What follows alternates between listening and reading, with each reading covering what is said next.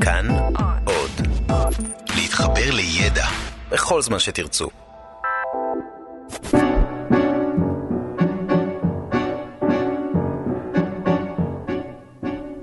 הרדיו פתוח. ברוך אסקרוב, מארח.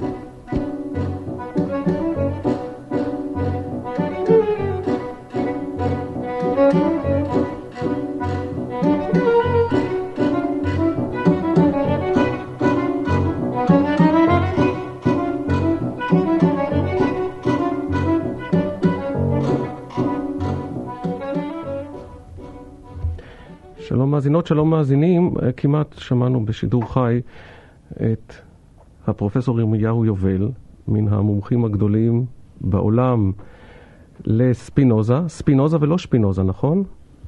תלוי באיזו שפה אתה מדבר. בעברית? בגרמנית אומרים שפינוזה, בעברית אנחנו משתמשים בסין שמאלית.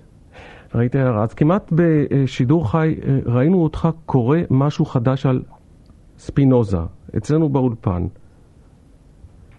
אה, לא, אתה הראת לי פה איזה ספר, לקט של ציטטות ממנו שלא ראיתי. זה בהוצאה מאוד עממית, בצבעים סופר עממיים. זה, עוד לא הספקתי לראות אותו, אבל זה נותן לי רושם שספינוזה הופך להיות אה, פופולרי גם במובן הזה.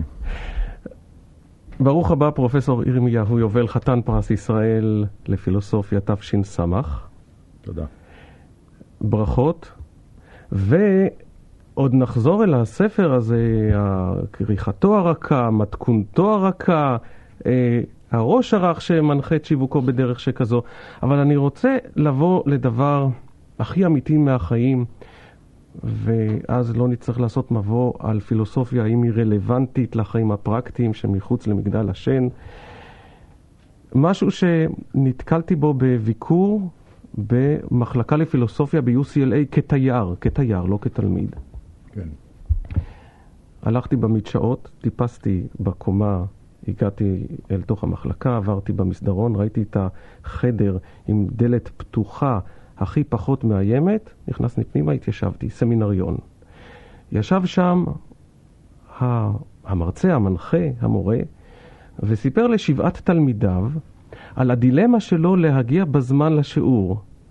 שבשביל לעמוד במחויבות שלו, הוא חייב היה לקחת, והוא אמר להם ברחל בתם הקטנה, הוא היה חייב לקחת את הסיבוב בקרן רחובות זו וזו שמובילה, כדי להגיע בזמן. הוא עקף נהגים אחרים, מהצד הלא נכון.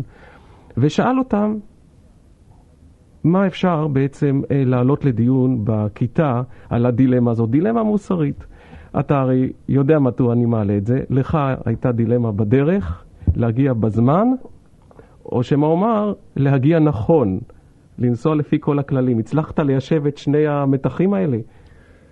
אה, אני לא יודע אם אלה הם הדברים שצריך להודות בהם בפומבי, אז אני אשאיר את השאלה בצריך עיון. אז אה, אני לא רוצה להגיד אה, על מה אומרים שמרחיקים עדות, אז נישאר בקרן הרחובות ההיא בלוס אנג'לס. אדם לקח מחויבות, זה פשוט דברים מהחיים שרק לפי דבריך ילכו ויגברו עם הגודש בכבישים. אין ספק שזה מהחיים, אבל אני לא חושב שהפילוסופיה אה, עוסקת באופן אה, בלעדי, ודאי לא אה, עוסקת באופן מיוחד או באופן בלעדי אה, בדילמות הללו אה, של החיים או בדילמות שהן מוסריות או פרקטיות. זו, זו בעצם דילמה על סף המוסרי והפרקטי. אה, זאת אחת, אלה אחד הענפים בפילוסופיה, בלי ספק, וישנן שאלות מאוד קשות שפילוסופים ולא פילוסופים צריכים לתת את דעתם עליהם בחיים השוטפים. אבל בשבילי הפילוסופיה היא קודם כל יציאה מן החיים השוטפים. יש פילוסופים שאינם כאלה. יש פילוסופים שבשבילם באמת הכל זה לפתור בעיות בתוך החברה, הפוליטיקה וכדומה. בשבילי זה אף פעם לא היה ככה. לא, לא זה היה הדחף שהביא אותי לפילוסופיה, והאמת היא שגם היום כשנכנס, שאני כן מתעניין בחיים, ה, בחיים המעשיים, בפוליטיקה ובחברה, זה עדיין לא הדבר העיקרי בפילוסופיה. פילוסופיה בשבילי מוציאה אותך קודם כל מן החיים השוטפים בזה שהיא שואלת שאלות שאנשים רגילים בחיים השוטפים לא שואלים אותם. היא שואלת שאלות על הכל. היא שואלת שאלות על מה זה בכלל להיות, מה פירוש הדבר שאנחנו כאן, מה זה הכאן הזה בכלל. היא מנסחת בשבילנו, לא בשביל כולם, אבל בשביל הרבה אנשים, היא מנסחת תמיהות קוסמיות, או תמיהות שקוראים להן לפעמים תמיהות מטאפיזיות, שהרבה אנשים תוהים בהם בלי לנסח אותם, ולפעמים יש להם תשובות מן המוכן שעונות על השאלות האלה ועל התמיהות האלה עוד לפני שהן עולות, אבל קשה לי להעלות על הדעת אנשים שפטורים לגמרי מן התמיהות האלה. מה שהם לא עושים זה הם לא מביאים אותם לתודעה צלולה, והם לא עומדים מולם כמו שהם. וכשכן מביאים את זה לתודעה צלולה וכן עומדים מול זה אה, כמו שזה, אז מתחילה הפילוסופיה במה שאפלטון קרא הפליאה או התמיהה, התמיהה הגדולה. אגב, ספינוזה, שיש לך פה הרבה ספרים של, אה, על השולחן, התנגד לזה. ואולי אם אתה רוצה נדבר אחר כך למה הוא התנגד. הכל צריך להיות מובן מאליו ואין פליאה. צריך לציין שאלה ספרים שלך עליו. שלי עליו ושלו, כן. כן, אבל uh, אני, אני בעניין הזה לא, uh, לא עם ספינוזה, אלא עם, uh, עם אפלטון, או עם, uh, ועם רבים אחרים, מאפלטון עד הפילוסופיה האקזיסטנציאלית, היידגר. מה פירוש כל זה? זאת שאלה שמעט אנשים מציגים אותה לעצמם בשלב זה או אחר של חייהם, אבל אלה שכן מציגים אותה, מתחילים להתפלסף לא בתוך העולם, אלא במידה מסוימת, תוך כדי הסתכלות עליו מבחוץ. בראש חד-מימדי יש לי, אה, פרופסור ירמיהו יובל, יש לי דרך אה, אה, אחת או שתיים לנסות להבין, אה, למקם יותר נכון את מה שאמרת. אם יש ציר שנע בין קוטב פרקטי של עיסוק פילוסופי בשאלות פרקטיות, ובקוטב השני של הציר הזה יש נאמר את המתמטיקה, כמעט הצורות המופשטות במלוא טהרתן, כן. אז אתה ממקם את עצמך באמצע, או במובן אחר נמשיל לא את זה לפיזיקה, אני מנסה עוד ניסיון, פיזיקה, מחקר לא שימושי, נאמר יוצאים אל הירח חוקרים משהו שקשור, בסוף יש לנו הרבה ב, ב, שלא במתכוון, לא יש לנו בוודאי. פתרונות מאוחר יותר. לא שימושי בוודאי. אני, כל מחקר אמיתי, כל, אה, כל תהייה עיונית אמיתית, אה, היא לא שימושית קודם כל. אם יש לה השלכות שימושיות, הן באות אחר כך.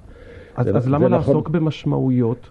אפשר זה... בצורות מתמטיות טהורות או גיאומטריות טהורות? מפני שהן לא מדברות על הישות. הצורות, השאלה הבסיסית, השאלה הפילוסופית הבסיסית היא השאלה על הישות, על מה שישנו, מה משמעות היש. והמתמטיקה לא עוסקת בזה, המתמטיקה עוסקת בשאלות פורמליות לחלוטין, זה שאלות בתוך שפה, שפה סגורה, שהיא צורה ולא תוכן. מתמטיקה או חשיבה מתמטית מסוימת, כלומר השלכה של המתמטיקה ללוגיקה, שזה השלכה של המתמטיקה לאופן שבו אנחנו מנהלים שיחה או דיון רציונלי, היא מאוד חשובה לפילוסופיה. כי הפילוסופיה, אחרי שהיא שואלת את השאלות הגדולות, אסור לה להישאר שם אה, בתוך התהיות ולעבור למיסטיקה, היא צריכה לתת ניסוח, ארטיקולציה תבונית, זאת אומרת שכלית, לשאלות הללו. אתה זה... שכחת, ברשימה שנתת, שכחת עוד מושג אחד. לא התחלתי אותה אפילו. אפילו לא התחלת, אבל uh, ישנו עוד מושג אחד, שהפילוסופיה מימי הראש... הראשונים שיחקה מולו ואיתו, וזה מושג הדת. אני אומר מולו ואיתו, אה, איתו מפני שהשאלות, התהיות הפילוסופיות, המטאפיזיות שבהן פתחתי, אגב, אני לא רוצה שתקבל את הרושם שזאת כל הפילוסופיה, אבל זאת התחלת הפילוסופיה בשבילי. התהיות האלה משותפות לחוויה הפילוסופית הבסיסית ולחוויה הדתית הבסיסית. אבל הפילוסופיה לא נותנת את התשובות של הדת ולא מוכנה לקבל אפילו את המתודה של הדת איך להגיע לתשובות. היא רוצה לענות תשובות בכוח המחשבה והניסיון, מה שאנחנו קוראים בכוח התבונה, כלומר, השכל והניסיון. השכל שמודרך ומדריך את הניסיון ולהפך. רגע, רגע, בזמן שהדת כשאמרת... הולכת לכיוונים של מיסטיקה ושל התגלות ושל דברים שהפילוסופיה לא יכולה לקבל.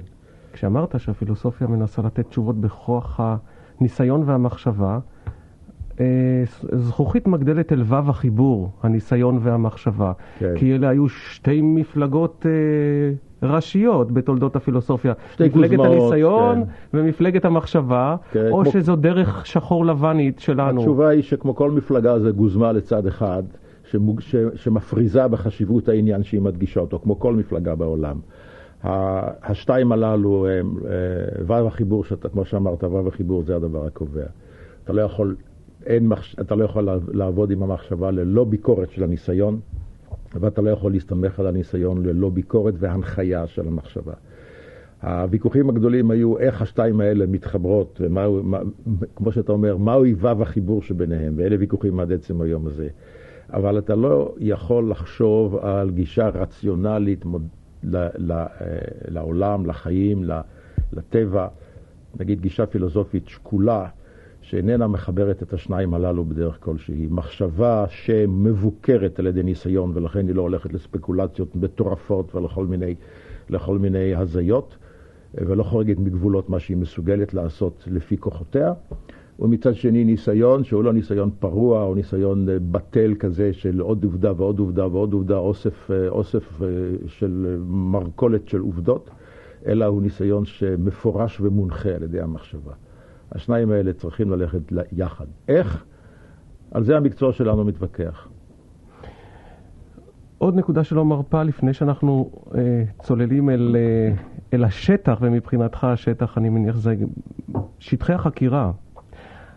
אבל תגובה, שאלת תגובה על מה שאמרת מקודם של אה, אה, זהירות מגלישה למיסטיקה. הרי אתה בחקירות שלך על קאנט, בעצם חידשת, סוג של דחייה כמעט הייתי אומר, את, אה, את אה, מושג, מרכזיותו של מושג המטאפיזיקה כן. אצל קאנט. ומטאפיזיקה, אני שואל את עצמי אם זה לא ערבוב שלפעמים אה, רבים מאיתנו עושים בין מיסטיקה למטאפיזיקה, וכאן לעניין של הפרקטיות אני עומד להגיע. אה, מהי המטאפיזיקה והכוח שמניע אותנו לחקור, אם לא להוריד את המטה מהפיזיקה ולגלות אותה לעין ושתהפך לפיזיקה אה, גלויה? זה לא ניתן אף פעם. זה מה שקאנט הראה בין, בין היתר, וזו גם הייתה הטענה שלי בספר, הטענה המרכזית בספר שהזכרת. מטאפיזיקה ומיסטיקה לא צריכות להיות אותו דבר, ואסור שיהיו אותו דבר. מטאפיזיקה הן השאלות הגדולות על, על, אה, על הקוליות של העולם, או השאלות על היסודות אה, השכליים והאחרים של העולם, והיא יכולה להיות, לפי מה שקאנט חשב, ואני מסכים איתו, אם כי לא עם הפרטים, היא יכולה להיות או דוגמטית או ביקורתית. רוב המטאפיזיקה בתולדותיה הייתה ונשארה מטאפיזיקה דוגמטית. את זאת יש לדחות. מטאפיזיקה שאין עליה ביקורת והגבלה מצד עולם הניסיון, מצד עולם, ה, מצד עולם התצפית והניסיון. קאנט ניסה לחדש, מטאפיז, לחדש, ליצור מחדש את המטאפיזיקה כמטאפיזיקה ביקורתית, להרוס את כל המטאפיזיקה הדוגמטית. ויש כאלה אומרים, הוא רצה להרוס את המטאפיזיקה בכלל. לדעתי זאת שגיאה. הוא ניסה להרוס את המטאפיזיקה והוא אמר לתת לה לידה חדשה, במקום דוגמטית שתהיה ביקורתית. עכשיו, ביקורתית יש לזה שני מובנים אצלו, ולפי דעתי לא מספיקים. מה זה ביקורתית במובן מה היא לא? היא לא תלוית אמונה? היא תלוית... למשל, אה, היא גם, היא גם לא אה, פטורה מביקורת של עולם החושים והתצפית, היא לא. פטורה מביקורת של ניסיון. הניסיון מציב לה גבולות למה שהיא יכולה או לא יכולה לעשות, בזה היא סופית ולא אינסופית. ושנית, כמעט אותו דבר, היא, מוג... היא ביקורתית בזה שהיא מפנה את חוד הביקורת שלה קודם כל על עצמה, לפני שהיא מבקרת את הדברים האחרים. וכשהיא מבקרת את עצמה, היא מגלה או אמורה לגלות מה היא מסוגלת ומה איננה מסוגלת לעשות. וברגע שהיא מגלה מה היא לא מסוגלת לעשות, שם היא יוצרת. והיא לא גולשת לא בעצמה מעבר לזה, אבל מה שלא פחות חשוב, היא גם לא נותנת לאף אחד אחר למלא את החלל הזה, לא לדת, לא למיסטיקה, לא לחוויה האומנותית, לאף אחד. היא אומרת, אנחנו יצורים סופיים, אנחנו רק יצור, יש לנו רק סמכות אחת, זה התבונה, התבונה לא יכולה לעשות מעבר לגבול מסוים, ולכן אנחנו לא יכולים מעבר לגבול הזה, ועם זה אנחנו צריכים לחיות. והחוכמה הפילוסופית היא לחיות עם הגבול הזה, לא להעמיד פנים שאתה יכול לפרוץ אותו, כי אז אתה דוגמטי, וגם לא לתת לאף אחד אחר להציע לך את מרכולתו מעבר לגבול הזה, מפני שאז אתה נופל בפח של כל ההזיות האפשריות. אז זו גם וו חיבור אולי אפילו מהפכנית, הנושא הזה של מטאפיזיקה וביקורתית, ושקודם לכל בודקת את עצמה. נכון, היא לא יכולה להיות אחרת. אם היא לא בודקת את עצמה קודם כל באופן ביקורתי, היא מטאפיזיקת הזיה.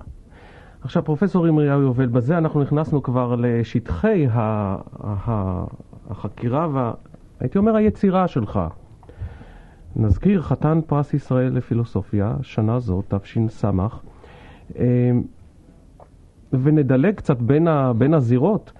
אתה הרי מרצה לפילוסופיה מזה שנים רבות באוניברסיטה העברית. בעוונותיי, ו... לאן שאני בא, אומר לי אחד, מישהו, מישהו או מישהי אומרת לי, אני למדתי אצלך. זה קורה מהשנים לבד. העניין הוא שהם באים כבר מהסורבון בפריס ובמילאנו ומארצות הברית. איפה בארצות הברית? בהרבה אוניברסיטאות, אני הרציתי שם בהרבה אוניברסיטאות, מפרינסטון ועד אה, לחוף המערבי. אבל עכשיו אני כל שנה... פרינסטון של איינשטיין. אני צעיר מלהכיר אותו, אבל פרינסטון, הוא ישב שם, כן. הוא לא ישב באוניברסיטה, אגב. פרינסטון היא עיר שהיא מרכז של הרבה מכונים אקדמיים, ויש שם גם מה שנקרא מכון ללימודים מתקדמים, ואיינשטיין ישב שם, לא באוניברסיטה. אבל אני, לא היה לי הכבוד להכיר אותו, אמנם כבר עברתי כמה שנים, אבל בשביל זה אני עדיין צעיר מדי. אה, עכשיו אני מזה כמה שנים, איזה שש, שבע שנים, אה, באופן קבוע גם מלמד בסמסטר אחד בשנה בבית הספר למוסמכים של ה-New School for Social Research, שזאת האוניברסיטה האמריקאית עם האוריינטציה האירופית החזקה ביותר. אז כך שאני די, די מצוי במה שקורה שם. והיית יושב, היית ראש החוג לפילוסופיה באוניברסיטה העברית, וגם אה, אה, את המנהל מרכז שמואל הוגו ברגמן לעיון פילוסופי, יושב ראש מכון ספינוזה. אה, אבל אולי התארים הנוספים הם פשוט בספרים שמונחים, ואני רוצה לשאול אותך. אלה הם תפקידים מן העבר. מכון ספינוזה כן. זהו, זהו דבר ש... מכון ספינוזה הוא מכון פעיל שאני עדיין מאוד פעיל בתוכו. כל השאר שמנית הם תפקידים מן העבר שאדם ממלא במהלך ה... במהלך שירותו. אז ככה, בסביבה הזו של יום העצמאות ובעצם בכל יום בשנה ובכל שנה, השאלה הזאת, מה מתוך הנושאים שעכשיו הצגת, המטאפיזיקה, יכול תלמיד שלומד אצלך מהרבים לבוא ולשאול, מה אני יכול לקחת מכאן לחיי? למרות שלא הצבת לו ציפייה כזו. בכל זאת, מה לקחת, מה הוא יוכל לקחת לחייו? וכדי שזה לא ייראה תלוש עד כדי כך, הרי היה תלמיד, דוד בן גוריון, תלמיד אה, אוטודידקט, אינני יודע. אוטודידקט. שניסה לקחת מאפלטון, אבל אה, לא פחות מספינוזה, ולראות איך הוא לוקח את זה לא רק לחייו כ- כאדם, אלא לחייו כראש ממשלה, כמנהיג, כאיש שמשפיע על היסטוריה. כן, דוד בן גוריון אה, ראה בספינוזה מורה, גם, גם, גם כפילוסוף וגם, וגם כפילוסוף יהודי, בשני הדברים הללו. אני לא מומחה כזה לבן גוריון. יצחק נבון אמר לי פעם, אה, שהיה מזכירו ועבד איתו מקרוב מאוד, אמר לי פעם שבן גוריון היה חוזר על פסוק שספינוזה היה, בן גוריון היה אדם נחרץ מאוד, פסקניות, לימד את כולם, גם מה שהוא למד הוא מיד לימד את כולם. שספינוזה היה האדם היהודי הגדול ביותר, אה, אני כבר לא זוכר, מהתנ"ך עד איינשטיין, משהו כזה. הוא הגה לו הערצה רבה. אה, כשהוא היה בשדה בוקר הוא כתב מאמר מפורסם שדרש לבטל את החרם עליו. אה, שלח מכתב לרבנים בכל העולם שיעשו זאת. אני, כש... אז עוד הייתי ילד, אבל כשלמדתי כאיש מבוגר על המעשה הזה, התנגדתי לא מאוד מסיבות שאני מוכן להסביר אחר כך. הוא ראה, ב... מצד אחד הוא ראה ב... בספינוזה, עד כמה שהבנתי, מורה דרך פילוסופי, כלומר להבין שהאלוהות זה הטבע, שאין לחפש שום דבר מעבר לטבע, ושכל תהליכי הטבע הם למעשה אה, הכוחות שהאגדה המיתולוגית קראה להם אה, אלוהים. ולכן העולם הזה הוא העולם, הוא העולם הכולל, זה רעיון ספינוזיסטי בהחלט. ושנית, הוא ראה בספינוזה כיהודי, הוא ראה בו דמות אה, שמצד אחד היא לא דמות של מודל, מפני שספינוזה בסופו של דבר פרש מן הקהילה היהודית ובן גוריון הנהיג אותה, זה הבדל עצום. אבל הוא גם הבין שבזמנו של, אה, אבל הוא גם הבין ש... אה, אמונתו של בן גוריון לא שונתה מאמונתו של ספינוזה. אתה קראת לספינוזה מוקדם מאוד היהודי החילוני הראשון. לא, אני קראתי לו עם סימן שאלה. זה דבר שמדביקים לי כבר מזה שנים רבות. אומרים, לפי דעתו של יובל הוא היהודי החילוני הראשון. בספר, אם תפתח אותו, יש שם פרק, ספינוזה היהודי החילוני הראשון, סימן שאלה, ויש דיון ארוך, והתשובה בסוף היא לא. כי זו סתירה פנימית? אה, בתקופתו, לא. זה לא, זה לא סתירה פנימית בתקופתנו, אבל זו סתירה, הייתה סתירה פנימית בתקופתו. מדוע? וזה מחזיר לבן גוריון. יהודי חילוני איננו סתירה פנימית, אבל תנאי לקיומו זה שיהיה מצב היסטורי סוציולוגי שיהיו עוד יהודים חילוניים, ושתיווצר קהילה של יהודים חילוניים שחיים יחד, ושמרגישים ככה אחד עם השני. בהיעדר אה, קהילה כזאת, שגם מרגישה את עצמה כלגיטימית, בהיעדר קהילה כזאת לא יכול להיות יהודי חילוני בודד. ספינוזה היה יהודי חילוני בודד וזו סתירה פנימית. בודד ומבודד. בודד ומבודד. וזו, זה מצב בלתי אפשרי. לא, היה לו, לא הייתה לו קהילה שעליה אה, יכול היה להתייחס בתקופתו. ולכן אני קורא לו יהודי עובד, באלף, יהודי מנוכר, יהודי תלוי באוויר, מפני שהוא פרץ דרך ותרם ביטית משהו שלא התגשם עדיין בתקופתו. אז אתה אומר, הוא מסמן אבל את היהודיות נכון, החילונית. נכון, הוא מסמן את כל האפשרויות. הוא גם מסמן את ההתבוללות האפשרות, הוא מסמן את הציונות, הוא מסמן את כל הדרכים, הוא מסמן את הרפורמה בדת. הוא אה, מתרם, המילה שלי היא מתרם, ביטית, anticipates. והוא מתרם את כל האפשרויות הללו בלי שהוא מימש אף אחת בעצמו, כי זה היה מוקדם מדי ולא היה לו, לא הייתה לו שום סביבה תומכת לממש את זה. מבחינה זאת הוא היה אדם, הוא היה יהודי, אבל תש, תשים לב, הוא סירב להתנצר, היו אליו פניות מפניות שונות. הוא עמד בתוקף על מעמדו הסיגולי האינדיבידואלי כ, כיהודי תלוש. והוא קורא קריאה. אני מצאתי בספרו הפשיטתי המפורסם, האתיקה, זה מופיע גם בספר הזה, ספינוזה וכופרים אחרים. מצאתי משפט שאומר, ש, שלפי דעתי, קריאה מליבו. אה, בשני ספרים שלו. מצד אחד, בספר אחר, הוא אומר על היהודים, זה דווקא הוא אומר במאמר תיאולוגי אה, פוליטי, הוא אומר, העם הזה הפך את הדת שלו למולדת ניידת. לאן שהוא לא הולך, הוא לוקח את הדת שלו על הגב. והפכו את הנאמנות לדת מבחן הפכו את... איזה יופי לדבר על, אה, על המאה ה-17. הפכו את ה... כן. הפכו את הנאמנות לדת מבחן לפטריוטיות, נאמנות למולדת. לכן מי שבגד בדת או עזב אותה, או פשוט השתכנע שהיא לא אמיתית כפי שהוא, נחשב מיד לבוגד במולדת, הפסיד את אזרחותו בעם היהודי. זה מה שקרה לספינוזה. זרקו אותו מן העם היהודי, זרקו אותו מן הקהילה, ברגע שמצב התודעה שלו השתנה, והוא החליט שהוא לא מאמין בתורה למשה מסיני. מצד שני, אה, מי שמסר את נפשו על הדת, כלומר היו אה, קידוש השם או היו אנוסים ששרפו אותם בזמנו עדיין בספרד על, אה, על זה שהאמינו, היו דבקים ביהדות, רואים אותו כמי שנתן את נפשו על המולדת. עכשיו, זה מצב שספינוזה מתמרמר נגדו. מדוע? אם אני מאבד לא, אפילו המילה היא לא מאבד. אני מגיע למסקנה אחרת לגבי המושג של אלוהים, של הדת, של בריאת העולם, כן או לא, תורה למשה מסיני. אני דוחה את הסיפורים האלה. מדוע צריך לזרוק אותי מן העם שלי? אני מבין, תזרקו אותי מבית הכנסת, אני לא, חי, אני לא שייך יותר לאמונה דתית כזאת או אחרת. אבל השייכות לעם צריכה להתבטל ברגע שהאמונה הסובייקטיבית משתנה. זה דבר שהוא קרא נגדו תגר, הוא התמרמר נגדו, לא הייתה לו תשובה בזמנו. לנו יש תשובה בזמננו, היהדות החילונית, היהדות הרפורמית, כל מיני תשובות יש. בן גוריון הזדהה עם זה מאוד. יש עוד משהו שקוסם, אה, קוסם אפילו הייתי אומר רומנטית, פילוסוף במובן הכי מלא של המילה, שחי על פי עקרונותיו. נכון. אז אני אסיר תודה לצלצול הפלאפוני הזה שמחזיר אותי בכוח אל המימד הפרקטי, ולשאול שוב, כי הזכרנו את בן גוריון כתלמיד גם. מה יכול תלמיד שלך לקחת לחיים האישיים שלו מספינוזה? הרבה מאוד. קודם כל, בחיים האישיים צריך להבין שזה לא רק ההתנהגות היומיומית, זה לא רק שאלות פרקטיות, זה גם אלא זו גם התייחסות לחיים עצמם. אתה יודע, אני אולי לא הזכרתי, וחייבים להחצין את ההנחה המובלעת, שבכל שאלה שנשאלת בימינו כמעט, אה, צריכה להיות מה הוא יכול לקחת ולקדם את חייו, להיטיב את חייו, או במובן הזה של מה כדאי לי, כי הרי ספינוזה חי לפי עקרונותיו, אבל בודד. לא, הוא לא בודד, הוא בודד רק מן הקהילה היהודית, אבל הוא חי אה, חיים של ידידות עם הרבה אנשים.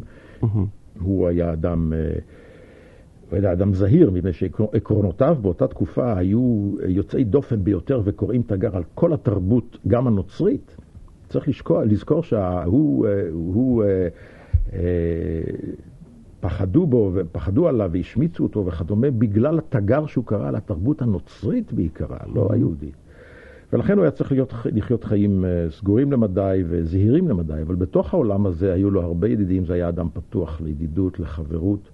אה, ול, אה, ולחיים לחיים בהחלט אה, בעלי סיפוק, ולא רק לא חיי נזיר ממורמר, כפי שמציירת את זה האגדה הרומנטית, אין בזה שחר. אז התלמיד, או אולי אפילו המורה המנוסה, כן. מה הוא יכול לקחת לחייו הרבה מאוד. תראה, הספר שהוא כתב, הספר שהוא כתב, קוראים לו אתיקה. אתיקה אצלו, הכוונה היא לא מה שאנחנו אומרים היום. מערכת חוקים וכללים להתנהגות, הוא לא קיבל את ההגדרה הזאת של האתיקה, אלא הדרך הנכונה של האדם לחיות. איך האדם יחיה בדרך, בדרך שתיתן לו את העושר האמיתי בהבדל מן העושר המדומה. הוא אומר, ולמעשה גם כל תורת האלוהות שלו, כל תורתו על זה שהטבע זה אלוהים ושצריך להיזהר מהאמונה באלוהים חיצוני, טרנסצנדנטי, עם כל הפחדים שהוא מטיל עלינו ועם כל, ה, עם כל הדרישות שלו מאיתנו אה, לדכא את עצמנו ולדכא את חיינו לשמה של איזשהו אידיאל אה, דתי טרנסצנדנטי. כל מה שספינוזה אומר על זה, אה, אם אתה רוצה, כל מה שהוא אומר על המטאפיזיקה, זה בכוונה לה, לעזור לאדם להגיע לאתיקה נכונה, כלומר לדרך חיים. אתיקה, אני, אני חוזר, זה לא כל כך מצוות או ציוויים, זו דרך חיים.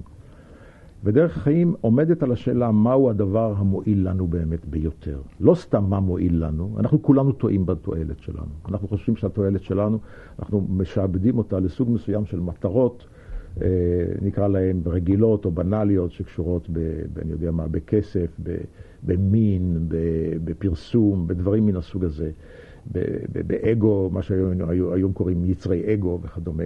כל אלה הם ערכי תועלת אה, אה, שאפשר להוכיח לפי דעתו שהיא מזויפת, שהיא לא אמיתית. והתועלת האמיתית בשבילו היא סוג מסוים של התעמקות בהוויה, הבנת, הבנת הטבע, הבנת עצמך, הבנת יצריך, הבנת העולם שמסביבך, ומתוך ההבנה הזאת לראות את, לראות את מה שאתה יכול ואינך יכול, להגביר את יכולתך ככל האפשר, להגביר את עוצמת הקיום שלך ואת עוצמת הפעולה שלך, שלך ככל האפשר, ולקבל את העולם. אחרי שאתה מגביר את עוצמת הפעולה ככל האפשר, אתה מקבל את העולם מתוך שלילה ודחייה של כל היצרים השליליים, של שנאה, של קנאה, לא מפני שככה אלוהים דורש, אלא מפני שזוהי התועלת האמיתית שלך. חייך יהיו איכותיים יותר אם תחיה בצורה כזאת, ולחיות רק מתוך מה שהיום קוראים בז'רגון של הנוער אנרגיות חיוביות, או יצרים, לא לבטל את היצרים, להפוך את היצרים מש, משליליים, שבהם אתה משועבד ואינך חופשי, להפוך אותם ל, ל, ליצרים חיוביים, שבהם אתה חופשי ואינך משועבד. זה בשביל הרדיו. האידך זיל גמור.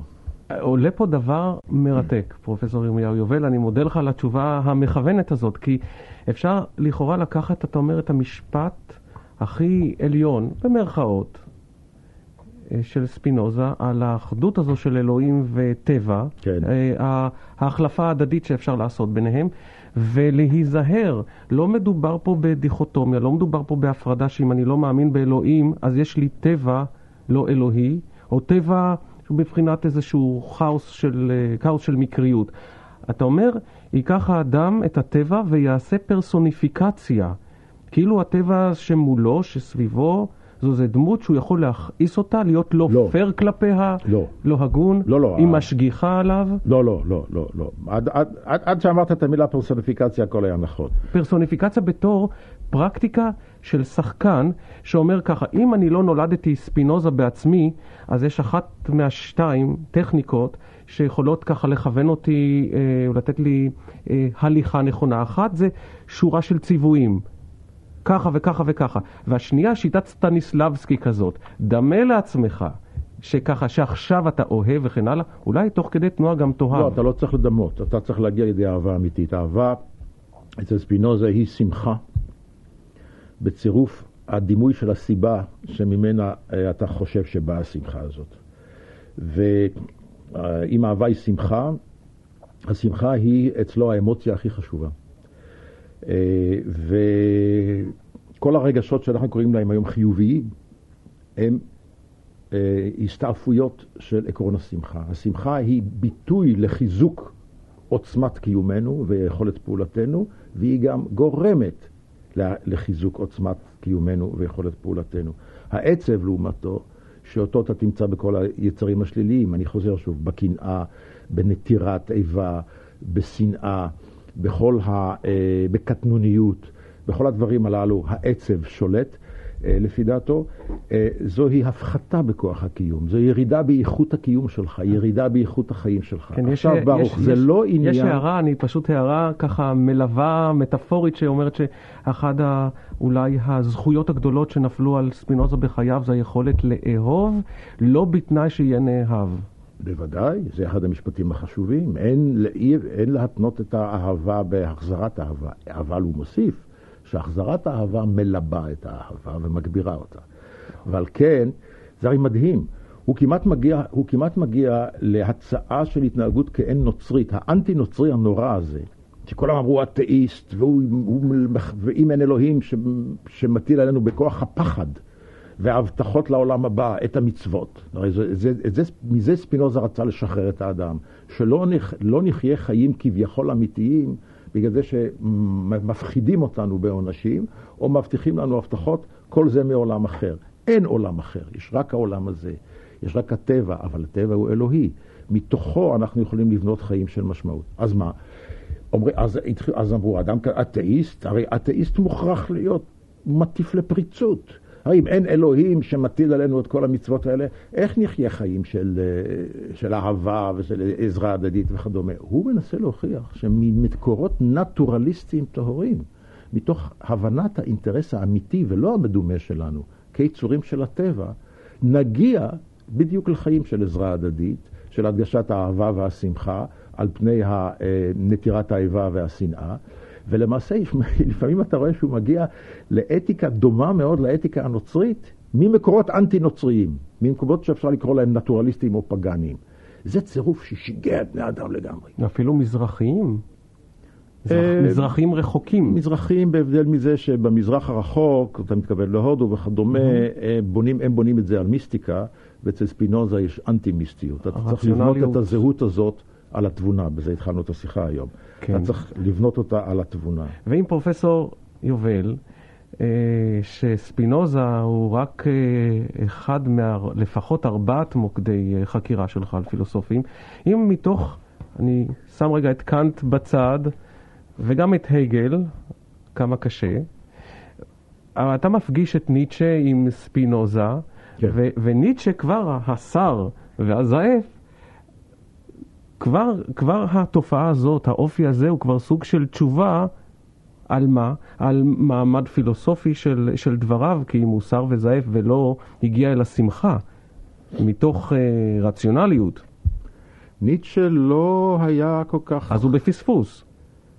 תראה, כולנו בפספוס, אנחנו רק בני אדם. מה שהפילוסופים מסמנים זה את המטרות שכדאי להגיע לנו. מה אנחנו יודעים לאיפה הגיע, לאן הגיע ספינוזה לא, השאלה המסקרנת, השאלה המסקרנת, אתה אומר ניטשה שר וזהה. איך אחרי שאתה מדבר גם ברגש רב כל כך על ספינוזה, איזה תיאבון עוד יכול להישאר לך לניטשה, אה, השר והזאב? הם כן? קרובים מאוד, הוא לא שר וזאב בכלל, בשבילו השמחה היא העיקרון העליון. גאיה סיינציה, מדע עליז, תרגמו לא טוב. של אחרים. מה? של אחרים, הוא לא הצליח להגשים את זה בחייו, הוא ניסה. מה אתה ואני הצלחנו להגשים בחיינו? אנחנו מדברים, כשמדברים על פילוסוף, אנחנו לא חוקרים את הביוגרפיה שלו, אנחנו רואים מה בשבילו הם הדברים הנכונים והראויים שיעשו. ניטשה קרוב מאוד לספינוזה. ניטשה הוא פילוסוף של שמחה, של יצירה, של פעילות, של חיזוק כוח הקיום, הוא קורא לזה בעצמו, או בעצמו הוא קורא לזה במילים אה, רצון לעוצמה. ואנשים לא מבינים את המושג הזה, חושבים שהכוונה לעוצמה פוליטית, או לעוצמה, מה שהאמריקאים קוראים power, שיש לך יותר מניות ואתה יכול בוול סטריט להשפיע על מישהו, או שיש לך, אתה יכול לחפף את, את ידו של איזה, של איזה אה, ראש ממשלה באינדונזיה, זה power. לא. עוצמה היא עוצמה אקזיסטנציאלית, עוצמת הקיום. אתה יכול לחיות כאדם ללא כל עוצמה פוליטית, או מינימום רק שמאפשר לך להתקיים שלא ירמסו אותך, אבל שעוצמה האמיתית שלך היא עוצמה פנימית, עוצמה אקזיסטנציאלית, עוצמת חיים. וזהו הדבר שנותן לאדם את השמחה, והוא קרוב מאוד לספינוזה, במה שהוא, במה שהוא רוצה. יש רק הבדל אחד עצום, וזאת הסיבה שאני קורא להם אחים אויבים. אחים אויבים. שבשבילו, בשביל ספינוזה, אתה מפיק את השמחה ואת, ה, ואת האמירת כן לעולם. שניהם אומרים כן לעולם. בדיוק ההפך משר וזעף, אולי באופן אישי, אינני יודע, אבל אתה אומר כן לעולם. אצל ספינוזה אתה אומר כן לעולם, מפני שאתה מקבל את העולם, אמרנו קודם שהוא אלוהי, מה זאת אומרת? שהוא מלא תבונה ומשמעות פנימית. אצל ניטשה להפך. אתה מסתכל על העולם בלי אשליות. את, שוב, אותה השאלה המטאפיזית, התמיהה המטאפיזית שדיברנו עליה בהתחלה, אתה מפעיל אותה. אתה מסתכל על העולם בלי אשליות ואתה אומר, איזה משמעות פנימית? אין בו לא משמעות פנימית, אין בו לא סדר פנימי, הוא כאוס מתוך עצמו. הסדר זה הכל אשליות שלנו, או סדרים שאנחנו זורקים על המציאות כדי להתמצא בה ולשלוט בה. כשלעצמו אין בו שום סדר, אין בו שום משמעות, ובכל זאת אני אומר לו כן. בתור שכזה אני אומר לו כן. במקום להתייאש, במקום להפוך להיות ניהיליסט, אני אומר לו כן ומפיק מזה עוצמת קיום ושמחה כמו ספינוזה. כלומר, הם נעשו אחים אויבים. הוא אומר, ספינוזה, אתה מפיק את עוצמת הקיום והשמחה מזה שאתה אומר כן לעולם שהוא בעיניך בעל משמעות פנימית, רציונלית, אלוהית. אני אומר כן, ומפיק את אותה השמחה וכוח הקיום מזה שאני אומר כן לעולם שאין לי אשליה הזאת עליו, שהוא רציונלי ובעל סדר פנימי, ובכל זאת אני אומר לו כן. במובן הזה הם גם קרובים וגם נורא רחוקים. ולכן הגדרתי את היחס ביניהם כיחס של אחים אויבים. אגב, ניטשה בעצמו, הסיסמה העיקרית של ניטשה היא סיסמה שקוראים לה אהבת הגורל, אמורפטי. אין דבר כזה בפילוסופיה, הוא המציא את זה, הוא, אני, אולי הוא מצא את זה אצל מישהו נידח שאף אחד לא קרא. זאת סיסמה מתריסה נגד ספינוזה. הסיסמה המפורסמת ביותר של ספינוזה זה אהבת אלוהים שכלית, אמור דאי, דאי זה אלוהים, אמור דאי אינטלקטואליס. הוא אמר אמור פאטי. בזה הוא אמר ככה, אני כמו ספינוזה, אבל ההפך ממנו באותה, באותו הזמן. באחד הקייצים, ניטשה ישב, ניטשה כן היה אדם מאוד מתבודד, מאוד, מאוד בלי חברים ומתבודד. והוא קרא ספר על ספינוזה, והוא פתאום שולח לאחד מחבריו, יש לו חבר, שולח לו גלויה שיש לנו היום. הוא אומר, קראתי את ספינוזה, יש לי תגלית, יש מישהו שמבשר אותי. ועוד איך! ואני כולי נפעם, כולי זה, ואז הוא מונה חמש נקודות, אני חושב חמש, שבהם הם בדיוק אותו דבר. הוא, הוא השכפן החולה הזה שהקדים אותי.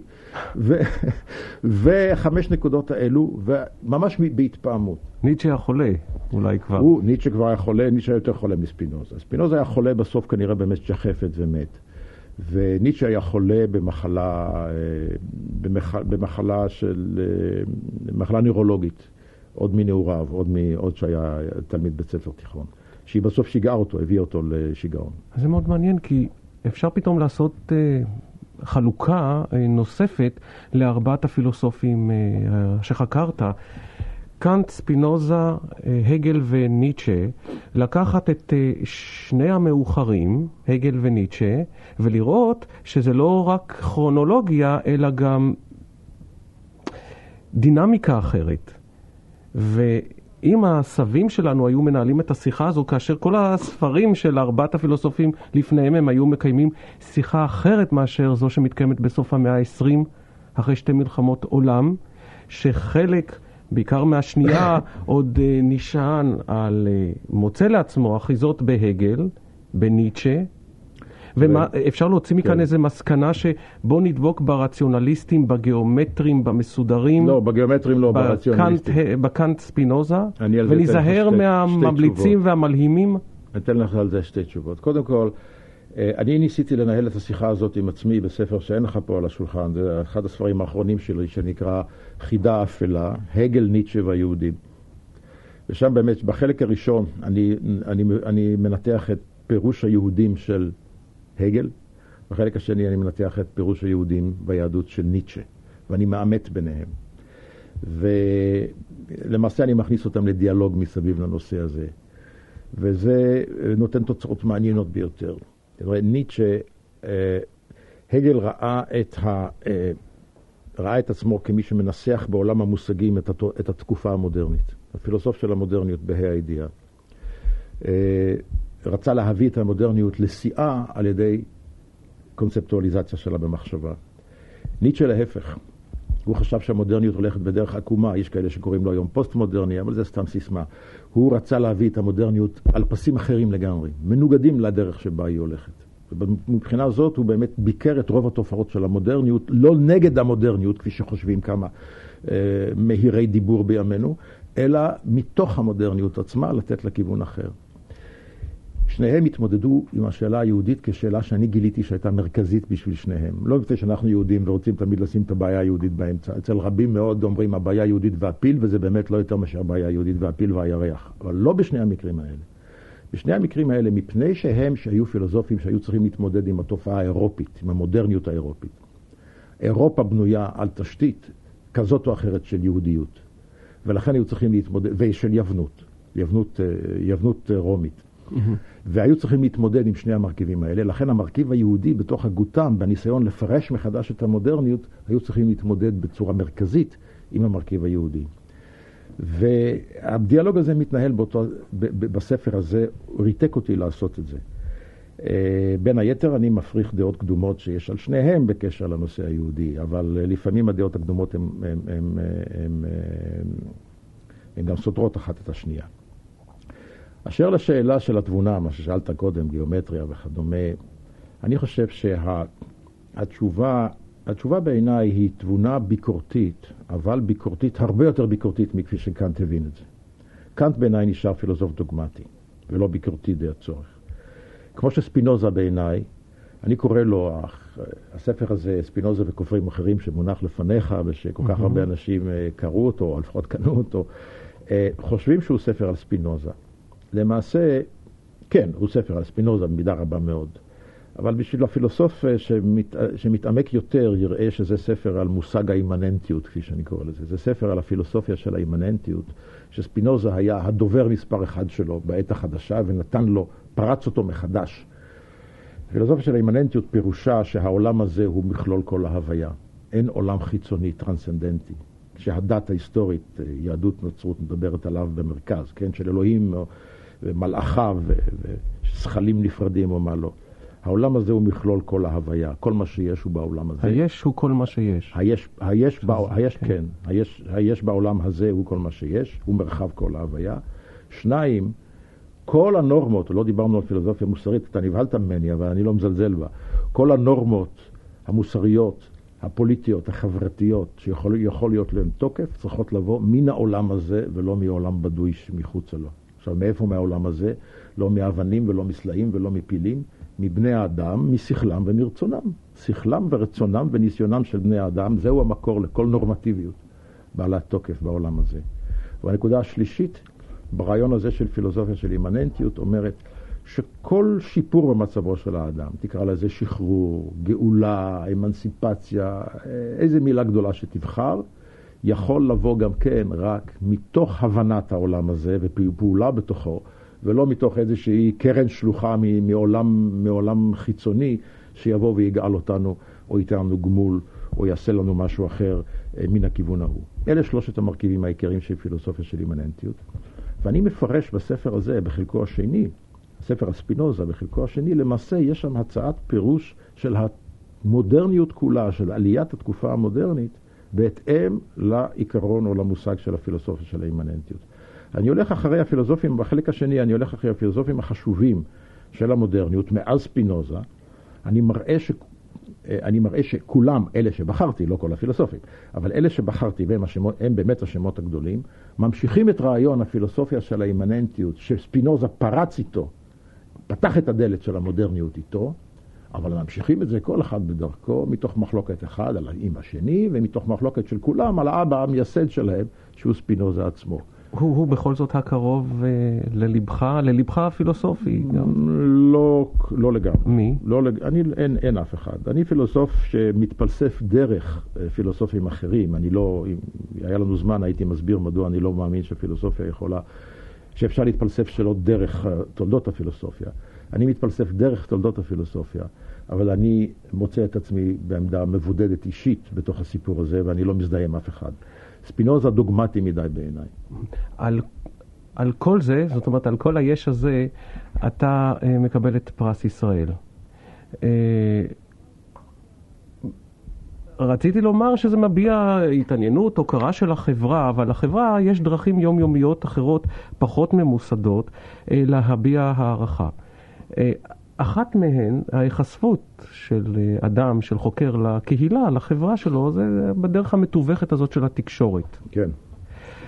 ואז, קח את השרוף, אה, צריך לשחק במובן מסוים את המשחק של התקשורת. ואז, שוב, ואז, אדם שנאמן לעקרונותיו לא יעשה סוג של התכופפויות, הוא נשאר מנותק מהקהילה.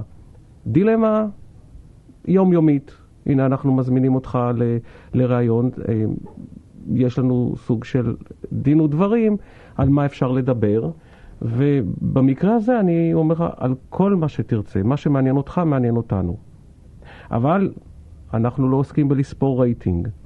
כן. אולי אנחנו מגיעים לפחות אנשים. תודה לאל, תודה לאל. אתה לא רוצה להגיע ל... למקסימום שאפשר בקהילה? אה, אני עושה את זה... הד. כן, אני עושה את זה בשתי דרכים. תראה, אני לא רק פילוסוף, אני גם, אה, אני גם אה, אזרח מעורב. מזה שלושים וכמה שנה אני מביע את, משמיע את קולי בכתב, בעל פה, בשידור, בנושאים ישראליים ובנושאים בינלאומיים, בעיקר בנושאים ישראליים. ומעורב בכל הוויכוחים הגדולים. אני לא עושה את זה כפילוסוף, אני עושה את זה כאזרח. אני לא חושב שאני מתרגם את עמדתי הפילוסופית, ושאני גם לא חושב שניתן לעשות אפליקציה mm-hmm. פשוטה ופשטנית של עמדות פילוסופיות לעמדות בשאלות השעה. Okay. הרבה אנשים חושבים שזה ניתן לעשות.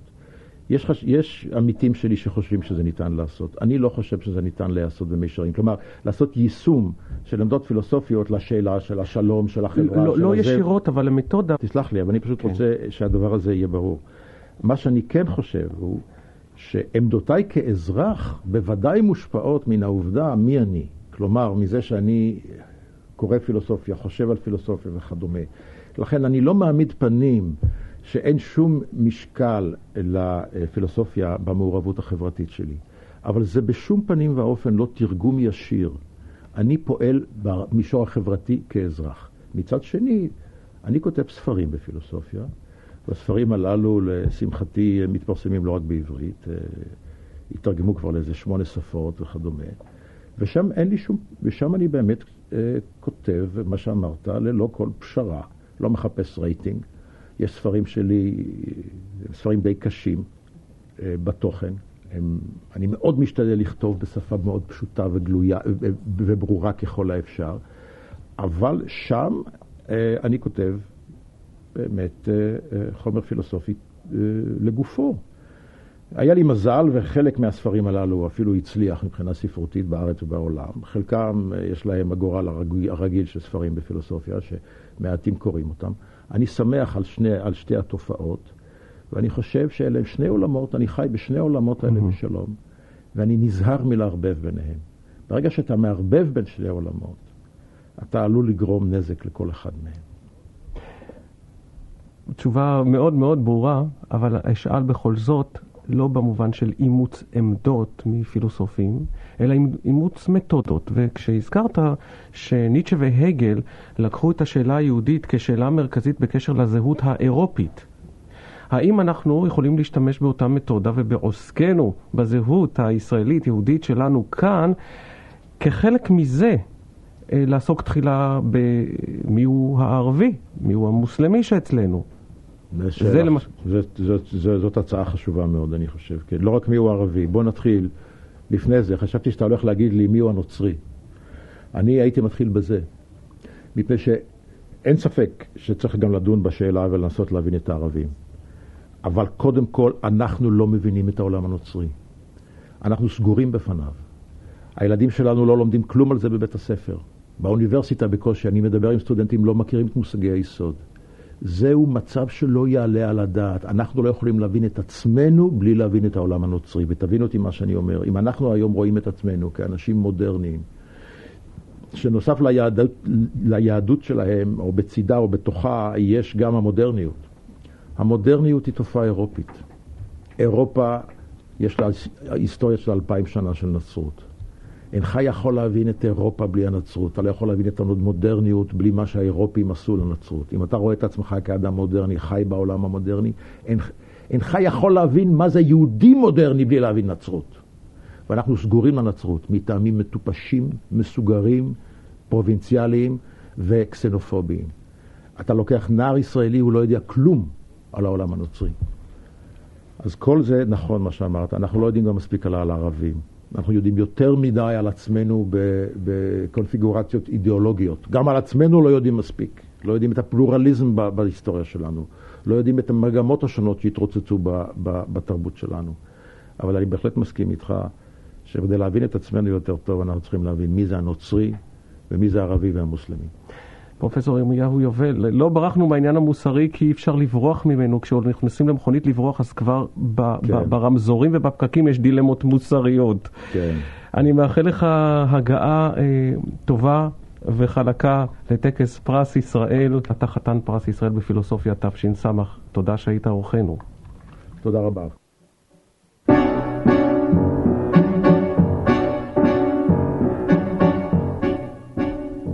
הרדיו פתוח.